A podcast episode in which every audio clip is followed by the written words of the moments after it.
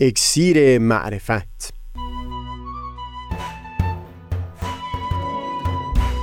مروری بر مزامین کتاب ایقان این گفتار نقشی نو اعجاز یا سحر؟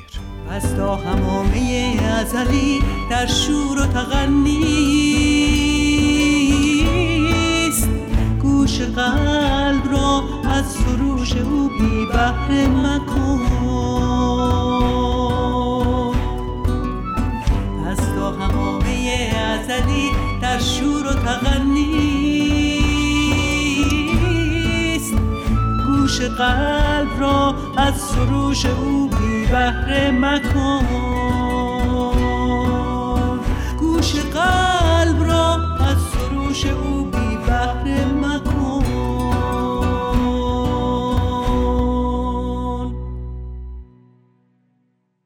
دوستان سهیل کمالی هستم. صحبت ما پیرامون این بود که برای معنادار بودن اختیار انسان ضروری است که در پیش روی آدمی گزینه های گوناگونی باشه که انسانی با منطق سالم بتونه به هر یک از اونها فرصتی برای انتخاب شدن بده. این چنین نباشه که از همون آغاز به جز اون یک گزینه هیچ مورد دیگری رو نشه منطقا انتخاب کرد. در گفتار پیشین بیان کردیم که همین اصل برای فهم بسیاری دشواری های معرفتی می‌تونه گره گشا باشه. از جمله بحث معجزات پیامبران که باز همین اصل می‌تونه کمکی بکنه به درک نیکوتر مفهوم اون. بگذارید اول چکیده مطلب رو بیان بکنم و بعد قدری تفصیل میدیم مطلب رو. به طور خلاصه سخن این هست که در متون بهایی هرچند پروردگار و لذا پیامبران الهی رو مسبب اسباب لقب دادن. اما از اون سو واضحا بیان فرمودند که رخداد همه چیز در این عالم معلق و منوط به اسباب هست. معنای این سخن این هست که اگر هم قرار باشه معجزه رخ بده باز از طریق همین نظام اسباب و از طریق همین قوانین طبیعت رخ خواهد گشود. به همین خاطر در خصوص معجزات همچنان جای بحث و گفتگو برای افراد بشر باقی مونده و همواره تلاشی بوده تا با توضیحاتی از دل خود همین قوانین طبیعی اون مسئله ای که به ظاهر شگفتانگیز می اومده فهم بشه. رویداد شگفتانگیزی که از سوی پیروان اون دین به عنوان معجزه تلقی شده بود. تأکید من در اینجا اتفاقا همینه که بر اساس مطالعه دقیقی از متون ادیان مفهوم معجزه حتی برای خود پیروان ادیان هم نمی‌تونه اون امری باشه که هیچ توضیح طبیعی نداره. نه معجزه از طریق همین نظام طبیعت همین نظام اسباب طبیعی به ظهور می‌رسه. اعجاز در واقع اون هست که در اون زمان و مکان خاص و در اون شرایط و احوال خاص همه اون اسباب طبیعی به گونه ای کنار هم قرار گرفتن تا فلان رویداد به ظهور رسیده باشه.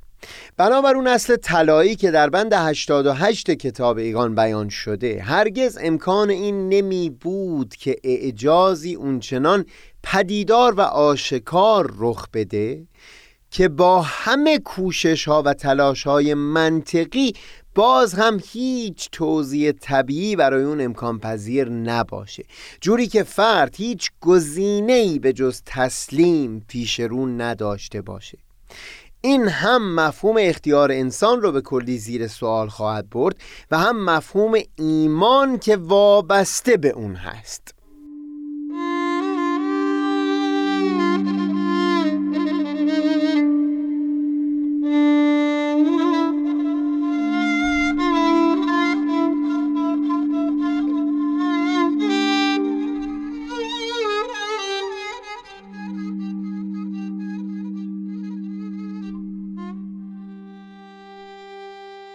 اصلی که در بند 88 کتاب ایگان بیان شده را اساسی قرار دادیم برای فهم چندین دشواری معرفتی در این چند گفتار گذشته. در خصوص معجزات هم باز همین اصل هست که به نیکوترین وجه فهم مسئله رو کمک می‌کنه. برای معنادار موندن اختیار انسان اصولا قرار بر این نیست که شاهدی برای حقیقت اونقدر واضح و آشکار و غیر قابل انکار باشه که منطق سالم هیچ راهی برای لحاظ کردن یک جایگزین نداشته باشه. همین اصل درباره معجزات هم صدق می‌کنه. اون چیز که پیروان ادیان نام اون رو معجزات می‌گذارن نمی‌تونه به گونه ای رخ داده باشه که هیچ توضیح جایگزینی برای اون امکان پذیر نباشه. مشخصا این توضیح جایگزین بر اساس همین نظام طبیعی خواهد بود. روایت هایی که در متون ادیان قدیمی تر وارد شده شاید مورد تردید مورخین باشه و هم شاید مطالبی که در خصوص این شگفتی ها به دست رسیده سمبولیک قلم داد بشه و به گونه دیگری باز تفسیر بشه. در پایان این بحث می‌تونیم درباره این باز تفسیرها هم به اختصار سخنی بیان بکنیم. اما در اینجای صحبت بگذارید گفتگو رو با ذکر نمونه ای آغاز بکنیم که به طور تاریخی قطعا رخ داده و گزارشی از اون رو در دست داریم. و اون مورد تیرباران حضرت باب در تبریز هست.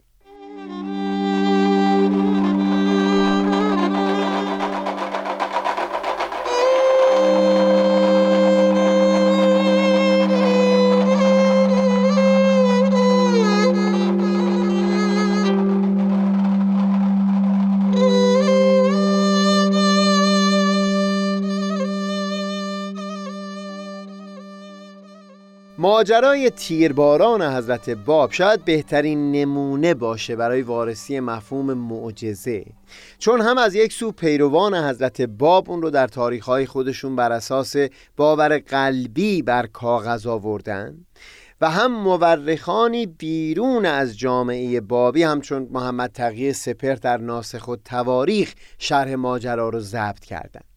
پیش از اینکه ماجرای این تیرباران را از نقطه نظر باورمندان به پیامبری حضرت باب و هم مخالفان اون حضرت شهر بدم بگذارید نتیجه نهایی این گفتگو پیرامون معجزه رو همین ابتدا به وضوح بیان بکنم. اینکه معجزه پس از ایمان معنا پیدا می‌کنه و نه پیش از اون. این در واقع معجزه و باور به معجزه بودن یک رویداد هست که نتیجه و ثمره ایمان به یک آین هست. نه اینکه اون معجزه سبب ایمان یک فرد باشه. افراد گوناگونی که شاهد اون رویداد شگفتانگیز هستند اونها که ایمان در دلشون جا گرفته اون رویداد شگفتانگیز رو مستاقی از معجزه به حساب میارن. و اونها که باورمند نیستن کوشش می‌کنن با دلایلی بر اساس خود نظام و قوانین طبیعت اون رویداد رو توضیح بدن. در متون ادیان قبل به این مضمون بیان می کنند که اگر هر معجزه ای رو برای این مخالفان اتیان بکنی باز لجاجت میورزند و خواهند گفت که این سحر هست. این باز بیان همینه که معجزه سبب ایمان نخواهد بود. مخالفان اگر هم معجزه ای رو درخواست کرده باشند و چیزی هم به ظهور رسیده باشه باز با همون دلایل طبیعی اون رویداد رو توضیح خواهند داد. چندین ملاحظات عمیق هست که در این گفتگو پیرامون معجزات بخوایم بیان بکنیم اما بگذارید برای شفافتر شدن مطلب ابتدا داستان تیراندازی به حضرت باب رو وارسی بکنیم و بعد اون ملاحظات رو با هم مروری داشته باشیم.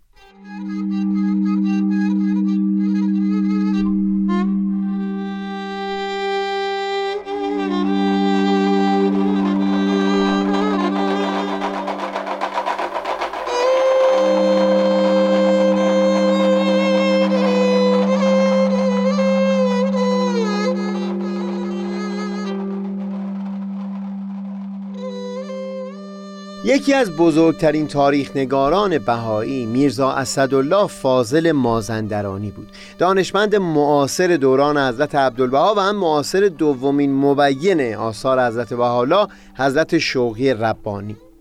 هم کتاب پنج جلدی او به نام اسرارالآثار که در شرح برخی اصطلاحات در آثار بهایی نوشته اثر بزرگی هست و هم به خصوص دوره نه جلدی به نام ظهور الحق که در تاریخ آین بابی و آین بهایی بر کاغذ آورده. در شرح وقایع از دوران پیش از ظهور حضرت باب تا عواست دوران حضرت شوقی ربانی. در خصوص ماجرای تیرباران حضرت باب مطالب مربوط به تواریخ بیرون از جامعه بهایی رو از کتاب ناسخ و تواریخ تاریخ نگاشته شده در دوران قاجار نقل خواهم کرد. اما بگذارید مطالبی که میل دارم بر اساس منابع تاریخی بهایی باشه رو از مطالب جلد دوم همین تاریخ ظهور الحق نقل بکنیم. میرزا تقیخان امیر کبیر با فرمان مستقیم یا غیر مستقیم سبب ریخته شدن خون بسیاری از بزرگترین پیروان حضرت باب شده بود. ملا حسین بشرویی و جناب قدوس در مازندران وحید دارابی در نیریز دایی بزرگتر حضرت باب خال اعظم در تهران و بعدترها حجت زنجانی در زنجان. با این وجود حضرت عبدالبها یک زمانی در حق او فرمودند میرزا تقیخان صدر اعظم با آنکه ظلمی بر امر کرد که تا حال کسی چنین ظلمی نکرده معهازا در امور سیاسی و مسائل ملکی اساسی گذارد که واقعا نهایت متانت را داشت. بگذارید خارج از روایت تاریخ ظهور الحق این رو بیان بکنم که در خصوص دلیل اینکه چرا میرزا تقیخان امیر کبیر فرمان به قتل حضرت باب صادر کرد. دست کم دو نظر از سوی محققین بیان شده. یکی این است که امیر کبیر میل داشت دست علما رو از دخالت در امور کشور کوتاه بکنه. مادامی که جنبش بابی پابرجا بود علما هر از چنگا یک بار این جنبش رو دستاویزی قرار می‌دادند برای دخالت در امور کشور. امیر کبیر برای اینکه هر گونه دستاویزی رو محو بکنه برای اینکه علما دیگه امکان دخالت در امور رو نداشته باشن کمر بست بر نابودی جنبش بابی. و نهایتا تصورش این بود که با تیرباران حضرت باب می‌تونه این جنبش رو برای همیشه نابود بکنه. این یک دیدگاه هست. یک دیدگاه دیگه هم که بیان شده این است که امیر کبیر چون نوشتجات حضرت باب مثل کتاب بیان فارسی رو مطالعه نکرده بود و با شخص حضرت باب وارد گفتگوی مفصل نشده بود از این خبردار نبود که اندیشه های مترقی که او در پی تثبیت اونها هست چکیده اونها و گاهی به تفصیل و وضوح تمام در آثار حضرت باب بیان شده بود.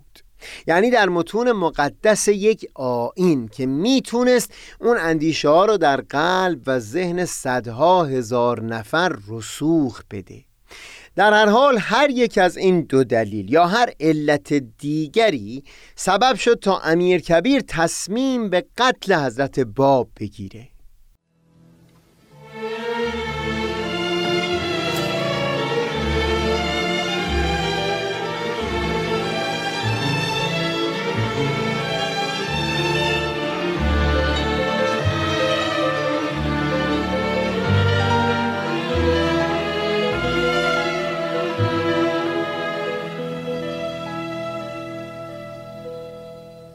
امیر کبیر ابتدا فرمانی به نام عموی ناصر الدین شاه حاکم آذربایجان نوشت تا حضرت باب را از محلشون در زندان چهریق به تبریز منتقل بکنه.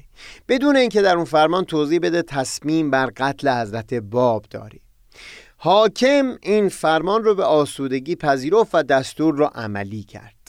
چندین نفر از پیروان حضرت باب هم همراه ایشون بودن در این سفر. منتها افرادی که تمام وقت در حضور بودن دو برادر بودن از اهالی بیست سید حسین و سید حسن که هرچند هر دو مسئول کتابت و نسخه برداری از بیانات حضرت باب بودند اما به ویژه سید حسین کاتب مخصوص حضرت باب به حساب می اومد بعدتر که امیر کبیر فرمان دیگهی برای قتل حضرت باب به اسم حاکم آذربایجان صادر کرد او زیر بار این فرمان نرفت و به برادر امیر کبیر که واسطه انتقال فرمان بود بیان کرد که نمی‌خواد در تاریخ از او مثل یزید و عبیدالله ابن زیاد یاد بشه که جوانی از نسل پیامبر رو به قتل درآورده و اینکه انتظار او دریافت معمولیت های بزرگ و شریفی در دفاع از خاک میهن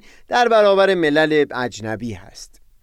امیر کبیر اجرای فرمان قتل حضرت باب رو به عهده خود اون برادر گذاشت.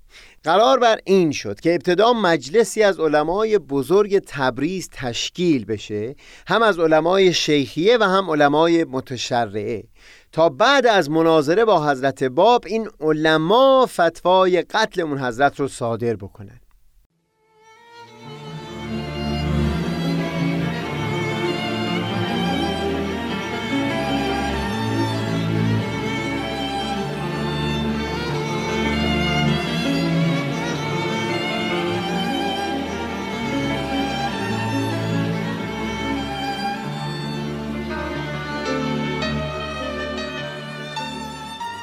زمانی که مورد گفتگوی ما هست حضرت باب رو در یکی از حجره های سربازخانه حبس کرده بودند.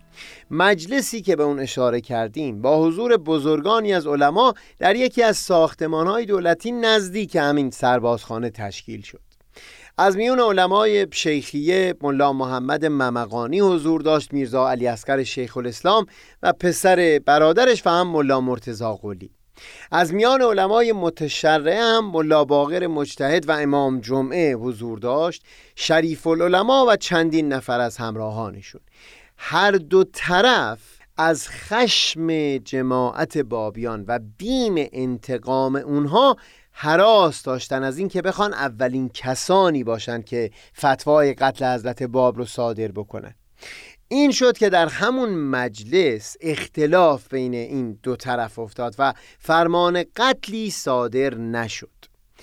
وزیر نظام برادر امیر کبیر میرزا حسن خان فراش باشی رو مسئول جمع این فتواها و هم نقل و انتقال حضرت باب در ساختمون های تبریز کرده بود. چاره ای جز این نموند که حضرت باب رو نه در جمع بلکه به صورت جداگانه پیش هر یکی از این علمای بزرگ ببرن تا فتوای قتل رو به صورت فردی صادر بکنن. حتی با اینکه این کسان از علما به صورت شفاهی حکم به تکفیر حضرت باب صادر کردند اما باز هم در همین تلاش فتوای مکتوبی به دست فراش باشی داده نشد. مقصودم اینجا توصیف جوی هست که هرچند زدیت شدید با ظهور حضرت باب بود و با همه تعصب و کینه که در دل علما نسبت به حضرت باب وجود داشت. اما حتی اونها هم بیم داشتن از اینکه فتوای قتل رو صادر بکنن. در همین نقل و انتقال ها افرادی که مسئول مراقبت از حضرت باب یا گرفتن فتوای قتل بودند شگفتی هایی رو در گفتارهای حضرت باب شاهد شدن که بعدها انقلابی در حالاتشون پدید آورد. بگذارید این ماجراها رو در گفتار بعد پی بگیریم. همیشه نسیم جان از مصر جانان نبزد همیشه نسیم جان از مصر جانان نوزد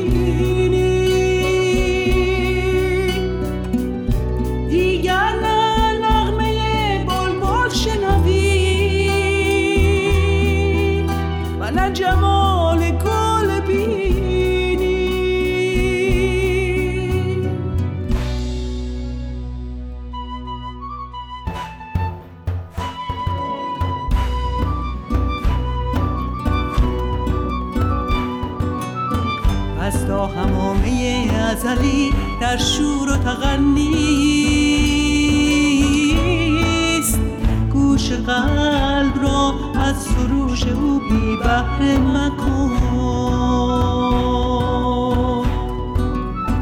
از تا همامه ازلی در شور و تغنیست گوش قلب را از سروش او بی بهره مکن.